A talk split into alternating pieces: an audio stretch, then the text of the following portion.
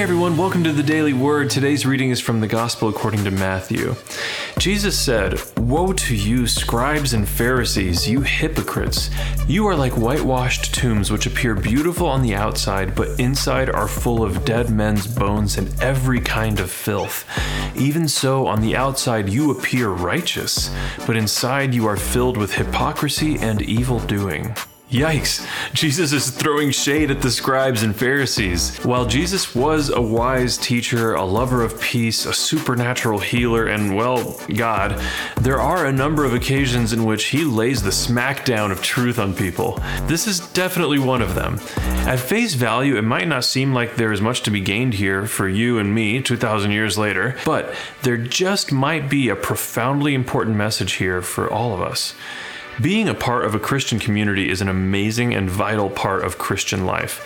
However, over the years, I've observed a trend that I believe to be super relevant to this passage. What does it look like to be a Christian?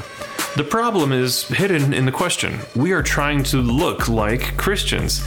Regardless of what denomination you are a member of, you've likely observed that the community you are a part of has unspoken expectations about physical appearance and behavior that have nothing to do with the gospel. Maybe you're in a community that places an unhealthy importance on wearing a suit and tie for Sunday worship. Maybe you're a part of a community that takes pride in an unhealthy emphasis on exhibiting the gifts of the Holy Spirit. Whether you resonate with these examples or can think of your own, the bottom line is the trap the trap of fitting in and being accepted by the people around you. The fundamental problem with this is we can inadvertently find ourselves working to emulate the people around us instead of working to emulate Christ.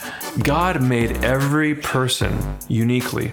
Moreover, all of our life experiences and varying journeys have made us all even more unique than we started out. The one constant we should be striving for is to emulate the love power, sacrifice, and humility of Christ, especially when no one's looking.